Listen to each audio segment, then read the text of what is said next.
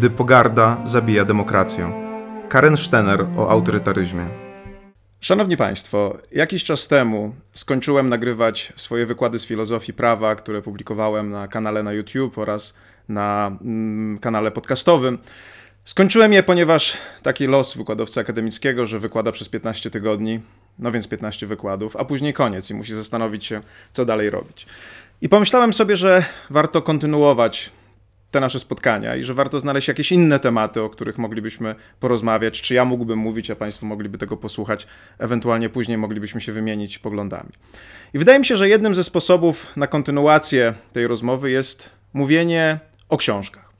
E, wpadł mi ten pomysł do głowy ostatnio, kiedy słyszałem, że z okazji Dnia Książki, Międzynarodowego Dnia Książki, ludzie mają problem, ponieważ nie wszyscy lubią czytać, Ci, którzy nie lubią czytać, obrażają się na tych, którzy im mówią i stawiają zarzut, nie lubicie czytać. Więc być może sensowne jest to, żeby zachęcić do czytania, przynajmniej przez mówienie o książkach. Jest oczywiście wiele książek, które warto przeczytać, ale jest szczególnie dużo takich, które mówią nam coś o społeczeństwie, mówią nam coś o państwie, mówią nam coś o prawie. I oczywiście ja takie książki czytam, bo taki mój zawód, żeby na tych e, zagadnieniach się znać. I pomyślałem sobie, że co jakiś czas opowiem Państwu o takiej książce, którą przeczytałem i która pozwoliła mi po prostu lepiej zrozumieć to, co się wokół nas dzieje. Mając nadzieję, że i Państwu także ta książka pomoże e, zrozumieć to, co się wokół dzieje. Na pierwsze nasze spotkanie wybrałem tak naprawdę nie książkę, ale esej. Dosyć długi, bardzo poważny, ale esej. Esej autorki, która nazywa się Karen Stener, który jest po prostu zatytułowany Autorytaryzm. No i oczywiście może powstać wątpliwość, dlaczego ja chcę mówić o autorytaryzmie.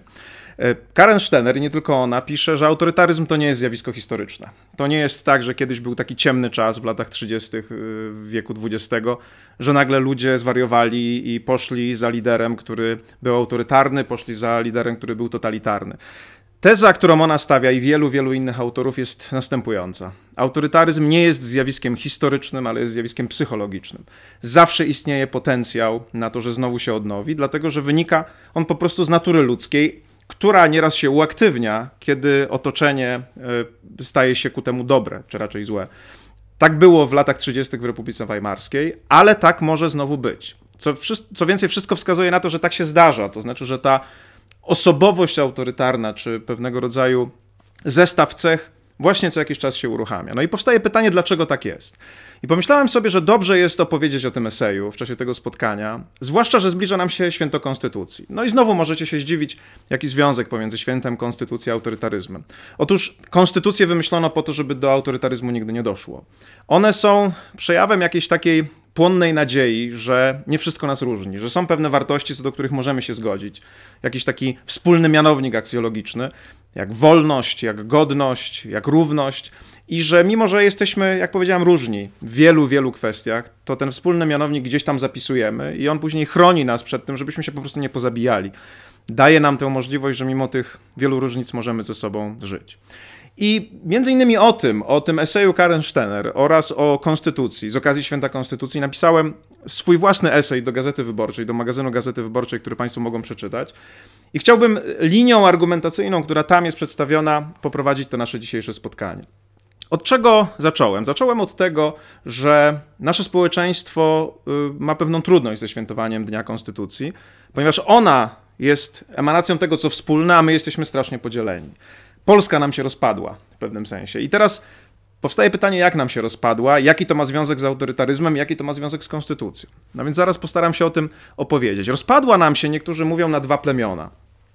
Rozpadła nam się na plemię tradycjonalistów, czyli ludzi, którzy są bardzo przywiązani do tradycji, są religijni na przykład, yy, i plemię postępowców, tak się nieraz o nich mówi, czyli z kolei ludzi, którzy są bardzo otwarci na świat, e, często religię odrzucają, idą w kierunku e, globalizacji, idą w kierunku świata, który jest światem e, świeckim. Od razu w tym moim eseju i także w tym dzisiejszym wystąpieniu chcę powiedzieć, że to jest taka metafora, która po pierwsze jest fałszywa, dlatego że państwo i społeczeństwo przede wszystkim rozpadło nam się na więcej kawałków niż na dwa tylko. A po drugie jest niebezpieczna, dlatego że metafory prowadzą nasze myślenie. Jeżeli wejdziemy w jakąś metaforę, no to bardzo trudno jest nam z niej wyjść później.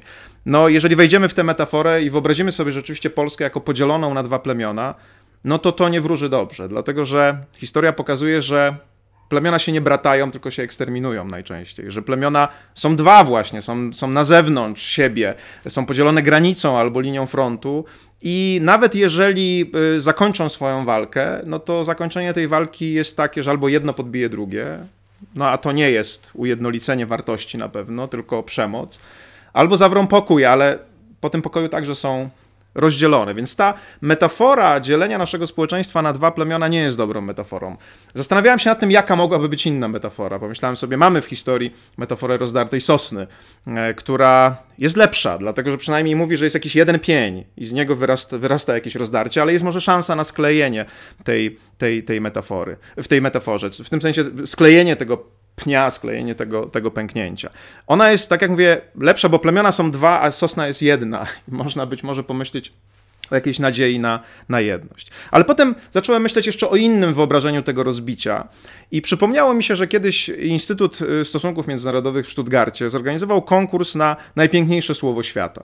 I właściwie wszystkie języki, wszystkie kraje mogły zgłosić swoich reprezentantów i rzeczywiście e, zgłosiły. Tam chyba było około, około 60 e, krajów i było prawie 2,5 tysiąca słów, które zostały zgłoszone. E, były tam różne słowa. Było chińskie słowo oznaczające chrapanie, e, było afrykańskie słowo e, oznaczające bałagan, więc nie o treść piękną chodziło, tylko o brzmienie. Chyba to chrapanie to było hulu, tak, tak brzmiało to słowo.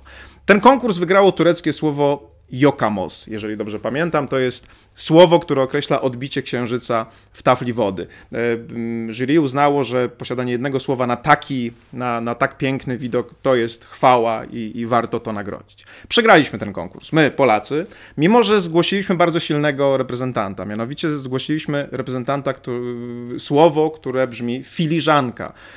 Kiedy posłuchamy, rzeczywiście to jest piękne słowo, no ale przegraliśmy, bo ktoś inny dostał więcej głosów. Ale ta filiżanka nasunęła mi pewną ideę. Może jednak to rozbicie, które w Polsce istnieje, można byłoby przedstawić za pomocą takiej metafory filiżanki, rozbitej filiżanki. Filiżanki, która właśnie rozpada się nie na równe dwie połowy, bo tak bardzo rzadko filiżanki się rozpadają, ale na wiele różnych kawałków. I pomyślałem o tym także dlatego, że jakiś czas wcześniej przeczytałem fantastyczną książkę o takiej sztuce japońskiej, kintsuni, która tak się nazywa, która jest sztuką lepienia zbitych naczyń. Jest to sztuka pochodząca z XVI wieku, która zakłada, że jeżeli zbije się naczynie, to się go nie wyrzuca, dlatego że ono ma w sobie pewną wartość, tylko poddaje się go pewnym, pewnemu procesowi. Najpierw się oczyszcza te kawałki, później je się ze sobą łączy specjalnym klejem, który ma w sobie toksyczną żywicę, więc jest drażniący, jest niebezpieczny dla tego, kto klei, a następnie te pęknięcia pokrywa się takim złotym pyłem. I cała idea kintsuni polega na tym, że po pierwsze, nie wyrzuca się rzeczy zniszczonych, tylko je się naprawia. Po drugie, że jeżeli pozostają te pęknięcia czy te blizny, to one nie są powodem do wstydu, tylko są powodem do dumy, dlatego że to naczynie po naprawie pokryte złotem jest piękniejsze niż było wcześniej. I ta sztuka jest wykorzystywana często e, w psychologii. Mówi się o tym, że przecież każdy z nas w jakimś zakresie jest rozbity. Więc być może jest może pomyśleć o tym swoim rozbiciu, pochylić się nad nim i złożyć siebie na nowo. Właśnie w w tym sensie, że to, co te, te pęknięcia, te skazy na nas, na naszej psychice, nie są powodem do wstydu, ale są powodem do tego, żeby być dumnym, że się przetrwało ten trudny czas i że jest się teraz kimś cenniejszym niż się było przed tym rozbiciem. I pomyślałem, że może ta pęknięta filiżanka i ta sztuka kintsuni, która jest właśnie sztuką sklejania po to, żeby być lepszym niż się było wcześniej, jest dobrą metaforą dla Polski. I, i zastanawiałem się, na jakie to kawałki myśmy się rozpadli. Tak jak mówię, na pewno nie na dwa, na tradycjonalistów i na postępowców, dlatego że to jest, jak już mówiłem, opozycja fałszywa. E, świat się zmienia i e, jesteśmy rozpadnięci, jeżeli można tak powiedzieć, na wiele więcej kawałków. Więc według tej sztuki właśnie spójrzmy najpierw i zastanówmy się, jakie to są kawałki. I tutaj jest nam potrzebna Karen Stener, która w tym swoim eseju o autorytaryzmie mówi, że we współczesnych demokracjach, czy takich państwach jak Polska, jest pewna grupa ludzi, których ona nazywa unikaczami różnorodności. Unikaczami różnorodności. Są to ludzie, którzy generalnie chcą żyć w spokoju, nie lubią konfliktu i nie lubią właśnie różnorodności. Problem w tym, że to demokracja właśnie jest ideą różnorodności. Jesteśmy w demokracji różni. Co więcej, demokracja jest oparta na permanentnym konflikcie, dlatego że co chwilę są jakieś wybory, co chwilę jest kampania wyborcza, w której ludzie się krytykują, w której wchodzą w spory. W demokracji liberalnej działają wolne media, które krytykują władzę. Opozycja krytykuje władzę. W związku z tym jest ciągła, ciągła krytyka, która także podnosi e, temperaturę. Jest trzecia władza, władza sądownicza, która także wchodzi w pewien spór i w debaty z władzą, e, która mm, jest władzą pierwszą czy drugą. Krótko mówiąc, ci unikacze różnorodności, którzy psychicznie nie lubią konfliktów, nie lubią różnorodności, jeżeli poziom konfliktu w społeczeństwie przekracza pewien poziom, przekracza pewną miarę, przestają go tolerować. E, świat staje się zbyt złożony, jest zbyt dużo opcji, jest zbyt dużo konfliktu i co się wtedy dzieje? Dzieje się rzecz bardzo zła, mianowicie jeżeli pojawia się przywódca, populistyczny przywódca, który jest autokratyczny i mówi: Słuchajcie, ja z tym zrobię porządek, to oni zaczynają głosować na tego przywódcę. Dlaczego? Dlatego, że on obiecuje, że wprowadzi jednolitość. Zamiast różnorodności kulturowej, rasowej, religijnej, różnorodności poglądów, wprowadzi jednolitość. E, to znaczy, będzie wszystko takie samo. Na przykład, jeżeli kraj składa się z różnych narodowości, no to będzie na przykład czysto polski, czysto niemiecki, czy czysto amerykański. E, jeżeli e, mamy do czynienia z różnorodnością w zakresie orientacji seksualnej, no to będzie jednoznaczne podkreślanie, że tylko jedna jest właściwa, ażeby było jednolicie. Jeżeli jest za dużo krytyki, za dużo wolnych mediów, no to będą tylko media rządowe, które ograniczą tę różnorodność e, mediów e, i, i, tak, żeby nie można było wszystkiego mówić. Więc cenzura. Cenzura jest także ograniczeniem różnorodności, bo wprowadza jednolitość poglądów. Propaganda jest ograniczeniem różnorodności, bo mówi się tylko jedną myśl. Rząd robi dobrze, nie przeszkadzajcie, nie krytykujcie. Więc unikacze różnorodności mogą mieć tendencję do autorytaryzmu. I teraz uwaga, może się wydawać, że unikaczami różnorodności są ci, których nazywaliśmy tradycjonalistami. Konserwatyści, ludzie mieszkający w małych miastach, słabiej wykształceni, e, którzy właśnie trochę boją się świata. Natomiast e, drugą grupą, którą także Stener wyróżnia, czyli piewców różnorodności, to, to, to, czyli takich, którzy lubią różnorodność, dobrze się czują w demokracji i chcą, żeby, żeby było różnie, żeby była dyskusja, żeby była deliberacja, tych moglibyśmy określić mianem postępowców. Ale jeszcze raz podkreślam, to jest fałszywe. Okazuje się, że wśród unikaczy różnorodności mogą być zarówno ludzie słabiej wykształceni, jak i do, dobrze wykształceni. Ludzie mieszkający w małych miastach, jak i w dużych miastach. Co więcej, to mogą być zarówno ci, którzy są po prawej stronie, jak i po lewej stronie e, sceny politycznej. Z czego to wynika? To jest cecha osobowości. To jest cecha osobowości wy, wynikająca z wychowania, jak mówi Karen Stener, z wychowania w posłuszeństwie, w, w, taki, w takim z wychowania bez buntów. W takim, to jest, ona mierzy to między innymi właśnie stosunkiem ludzi do wychowania dzieci. Jeżeli ktoś uważa, że dziecko powinno być przede wszystkim grzeczne, zgadzać się z autorytetem, nie wyróżniać się z grupy, ma tendencję później taka osoba, żeby być unikaczem różnorodności. Jeżeli natomiast ktoś wychowuje swoje dziecko i uważa, że tak powinno być wychowane, w idei buntu, oryginalności, unikalności, no to wtedy można powiedzieć, że ta osoba będzie miała lepszą tolerancję różnorodności. Więc są tacy ludzie, jest ich około 30%, ci unikacze różnorodności. Jak mówię, mogą być po obu stronach. Unikaczem różnorodności może być taki, taki religijny talib, który uważa, że wszyscy na przykład powinni wierzyć w jego religię i narzuca ją, ale może być unikaczem różnorodności także feministka. Osoba, która uważa, że tylko jej pogląd powinien e, wpływać na nasze widzenie e, świata. Możemy sobie wyobrazić, że e, unikaczem różnorodności może być homofob, ktoś, kto uważa, że nie ma miejsca na wiele orientacji seksualnych, ale może też być lewicowy, liberalny, czy pozornie lewicowy, liberalny student, który na przykład pali książki prawicowe intelektualistki, bo nie potrafi się z nią skonfrontować. Takie sytuacje mają miejsce w Stanach Zjednoczonych. Unikacze różnorodności są po wszystkich stronach. To też, czyli nie tylko po prawej, ale także po lewej. To zresztą pokazuje y, y, takie zjawisko elektoratu, na przykład ludzi, którzy głosowali na Trumpa, ale także w Polsce ludzi, którzy głosują na Prawo i Sprawiedliwość. To nie są tylko konserwatyści, to nie są tylko ludzie właśnie z prawej strony, to jest szersze spektrum. Dlatego też y, te, i, i Trump, i Prawo i Sprawiedliwość w stosunku do swoich elektoratów prowadzą narrację mieszaną, prawicowo-lewicową. Ona jest prawicowa w zakresie światopoglądowym, a na przykład lewicowa także w zakresie programów społecznych. I tu i tu chodzi o to, żeby znieść różnorodność, bo przecież programy społeczne, które mają wyrównać społeczeństwo w sensie przychodowym, to także jest wprowadzanie pewnego rodzaju, pewnego rodzaju jednolitości tam, gdzie jest różnorodność.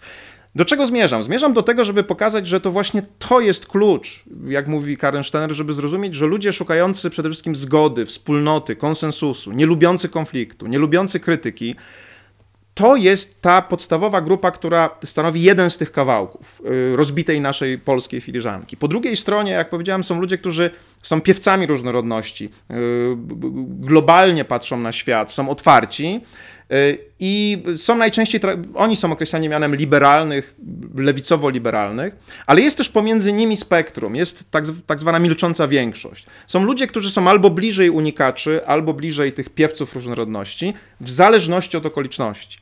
A co jest tą okolicznością główną? Podniesienie konfliktu, temperatura konfliktu, strach w społeczeństwie. Im więcej jest strachu, im więcej jest obaw dotyczących przyszłości, obaw dotyczących tego, czy, czy, czy ktoś nas nie zaatakuje, czy nie zaatakuje wartości ważnych dla nas, tym więcej tej milczącej większości przyłącza się do unikaczy albo do piewców różnorodności.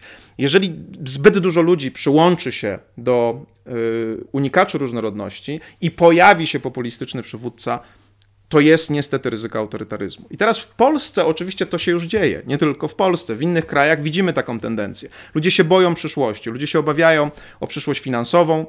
Co więcej, populistyczni przywódcy straszą specjalnie. Popatrzcie na przykład na propagandę mediów rządowych. Ona jest pełna straszenia dotyczącego. E, nasi politycy bardzo lubią straszyć, mówiąc, mówiąc że przyjdą muzułmanie i zniszczą chrześcijańską e, wspólnotę, że przyniosą nowe bakterie. To jest specjalnie wymyślona propaganda po to, żeby ten strach zwiększać. Więc mamy trzy kawałki mamy naszy, z naszej rozbitej filiżanki. Unikaczy różnorodności, piewców różnorodności i pomiędzy nimi większość, która może się przyłączyć albo do jednej, albo do drugiej strony. I teraz pytanie, które chcę postawić na tle tego, o czym pisze Stener i te, na tle tego, o czym ja piszę także w moim eseju, jest takie, co robić w tej sytuacji, jak sklejać. Tak? Już wiemy, jakie są kawałki, no to teraz spróbujmy je skleić. I teraz te propozycje one mogą nieraz wydać wam się dziwne, być może nawet niebezpieczne. Pamiętajcie, że w ramach sztuki kinsuni, kiedy łączycie te kawałki, tam jest toksycz, toksyczna żywica z chińskiego drzewa lakierowego, która może poparzyć. I być może to, co będę mówił, nie będzie wcale takie oczywiste i dla wielu z was nie będzie łatwe do przyjęcia. Ale no trudno, być może trzeba się sparzyć, żeby spróbować przynajmniej połączyć społeczeństwo. W związku z tym, co można zrobić? Jeżeli jest tak, że ryzyko autorytaryzmu powstaje wtedy, kiedy ludzie się boją, kiedy konflikt osiąga pewien, pewien poziom, przekracza i ta tolerancja dla różnorodności jakby się wyczerpuje, no to właściwie informacja jest taka: trzeba obniżyć poziom konfliktu. Trzeba obniżyć poziom konfliktu. Pytanie jest, kto ma to zrobić? No i teraz jest pierwsza informacja, która moim zdaniem może być trudna do przyjęcia, ale to jest to, co postuluje Karen Steiner. To piewcy różnorodności powinni wykonać pierwszy krok. Czyli ci, dla, którzy są bardziej tolerancyjni, ci, którzy bardziej akceptują różnorodność, powinni wykonać pierwszy krok. Ale jaki? No na przykład nie kontratakować agresją. Mimo, że druga strona może y, atakować agresją, przywódcy w szczególności tej strony, liber, y, ci, ci populistyczni mogą, mogą atakować tę liberalną część właśnie wyzywając ją od gorszego sortu, y, mówiąc różnego rodzaju złe rzeczy, to trzeba zachować spokój, dlatego że to jest samospełniająca się przepowiednia. Kiedy oni atakują, mówią unikaczom różnorodności, zobaczcie, ta druga część jest niebezpieczna. Oni są ekstremistami i później jest rzeczywiście agresja, to wtedy populistyczny przywódca mówi, a nie mówiłem? Zobaczcie, to są źli ludzie, to są potwory, które chcą was za zaatakować. Oni atakują wasze wartości, oni atakują waszą religię. Jeżeli taka sytuacja ma miejsce, no to my zaczynamy grać, jeżeli jesteśmy piewcami różnorodności, w grę, którą y, ułożył sobie przywódca unikaczy różnorodności. Więc musimy obniżyć poziom agresji. To jest bardzo trudne, bo agresja z drugiej strony także płynie. Ale zwróćcie, to, to widać na przykład przy atakach na autorytety. Ja stawiam w tym moim eseju za Karen Steiner taką, taką tezę, która znowu jest, można powiedzieć, kontrowersyjna, że atak unikaczy różnorodności na e, autorytety strony liberalnej, nie wiem, na przykład na Lecha Wałęsę czy Władysława Bartoszewskiego, to są straszne ataki, to jest oczywiste. W drugą stronę idą ataki na autorytety unikaczy różnorodności, Lecha Kaczyńskiego na przykład, czy Jana Pawła II. I tam stawiam tezę, że one nie są symetryczne. Okazuje się, że mm, piewcom różnorodności łatwiej jest znieść te ataki, bo są przyzwyczajeni do konfliktu i nie potrzebują tak bardzo spokoju wewnętrznego. Co więcej, ponieważ są bardziej samosterowalni, dla nich y, autorytety nie są tak ważne w życiu. Przeciwnie, jeżeli chodzi o drugą stronę. Dla tej drugiej strony autorytety są bardzo ważne, dla jej takiego dobrostanu psychicznego. Więc na przykład odmowa e, uchoronowania, odmowa pomnika, odmowa ulicy imienia autorytetu jest poważniejszym atakiem. Nie wolno tego robić, bo to, to, jest, to jest przeciwskuteczne. To jest po prostu przeciwskuteczne. Wyzywanie się wzajemne, nie wiem. Oczywiście jest tak, że jeżeli ktoś powie o stronie, o stronie która lubi różnorodność, powie, że to jest trzecie pokolenie UB, no to to jest, to jest straszne moralnie, to jest kłamstwo, to jest oczywiste. Natomiast jeżeli tamta druga strona powie, że to jest zasiłkowa hołota, przepraszam to słowo, ale znalazłem je ostatnio, to sformułowanie straszne, e, to znowu nie ma symetryczności. Ci piewcy różnorodności poradzą sobie z takim zarzutem, ale z pogardą druga strona sobie słabiej poradzi, wystraszy się jeszcze bardziej, przekona się, że piewcy różnorodności mogą ją zaatakować i jeszcze bardziej pójdzie za autokratycznym e, przywódcą. I wreszcie trzecia rzecz, czyli unikanie agresji, unikanie pogardy, żeby nie podnosić tego, tego, tego, tej temperatury e, dyskusji, żeby nie podnosić tej kakofonii, która właśnie dla tych ludzi jest e, trudna do przyjęcia, tylko żeby obniżyć, obniżyć e, jej, jej, jej charakter. I trzecia rzecz, nieprzekonywanie na siłę do swoich wartości wszystkich, także tej, tej, tej trzeciej, milczącej większości, że ona koniecznie musi być postępowa, że ona musi być liberalna, że ona musi zaakceptować każdą różnorodność. Steiner mówi, że są dwa rodzaje różnorodności. Różnorodność rzeczywista i różnorodność postrzegana. I problem polega na tym, że jak się podwyższa konflikt i ktoś atakuje w nas jaką, jakiś kawałek, to my ten kawałek wynosimy na sztandar. Y, jeżeli na przykład ktoś jest gejem i ktoś atakuje jego homoseksualizm, obrażając go za to, no to, to ten ktoś tę właśnie, ten kawałek tożsamości stawia na sztandar i zaczyna o niego walczy. To jest zrozumiałe, bo broni siebie. Ale wtedy przede wszystkim jak gdyby występuje właśnie jako homoseksualista. Tak samo z katolikiem. Jeżeli czyjś katolicyzm jest zaatakowany, ten ktoś przede wszystkim staje się katolikiem. A przecież jeden i drugi jest także, nie wiem, czytelnikiem, wędkarzem, sportowcem, czyimś bratem, czyją siostrą, Nieraz jest też tak, że ich katolik i gej to te same osoby przecież. E, więc to, nie, to, to wynoszenie tożsamości podwyższa konflikt, czyli jeżeli jeden atakuje, drugi atakuje, to rozkuśtuje się takie, takie wahadło konfliktu. E, coraz bardziej się różnimy, coraz bardziej się rozpadamy, bo nie szukamy tego, co w nas wspólne, tylko tego, co nas różni. A wojna tożsamości powoduje, że jest nam naprawdę bardzo źle znaleźć ten wspólny mianownik i się gdzieś spotkać. Więc mamy trzy rzeczy.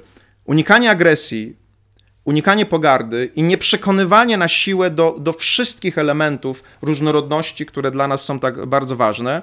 E, mówi Karen Steiner jeszcze o jednej rzeczy, że, że, że między innymi w tym budowaniu tego porządku e, ci piewcy różnorodności powinni skrócić listę swoich wrogów. Bardzo często środowiska liberalne, lewicowe skreślają konserwatystów, jakby zrównając, równając ich z unikaczami różnorodności, a nieraz nawet uważając, że oni są po prostu autorytarni to tak nie jest. Są, jest wielu konserwatystów, ludzi, którzy cenią pewne wartości tradycyjne, którzy nie są wcale unikaczami różnorodności, którzy kochają wolność e, i mogą być sprzymierzeńcami w tym, żeby przy tym autorytaryzmem się obronić, bo pamiętajcie proszę, że tu nie chodzi po prostu tylko o rozbicie ludzi, o rozbicie społeczeństwa, ale o to, że rozbicie społeczeństwa jest glebą, na której rośnie autorytaryzm. Bo jeżeli jest rozbicie coraz większe, wojna tożsamości coraz większa, ludzie się coraz bardziej rozpadają, coraz bardziej boją i czym bardziej potrzebują populistycznego przywódcy, który mówi: zrobię porządek, silną ręką ukrócę tę różnorodność, wprowadzę cenzurę, wprowadzę jednolitość władzy, bo po co nam trzy władze, jak możemy mieć jedną, będzie bardziej jednolicie, ukrócę działanie niezależnych mediów, bo po co mają mówić różnym głosem, żebyście mieli wątpliwości, wątpliwości, niech mówią jednym głosem.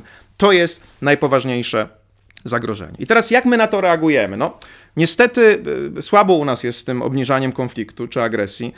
Ostatnie miesiące, zwłaszcza po tej decyzji aborcyjnej yy, niby Trybunału Konstytucyjnego, spowodowały wybuch gniewu. Pojawiły się bardzo agresywne sformułowania w, w, w domenie publicznej.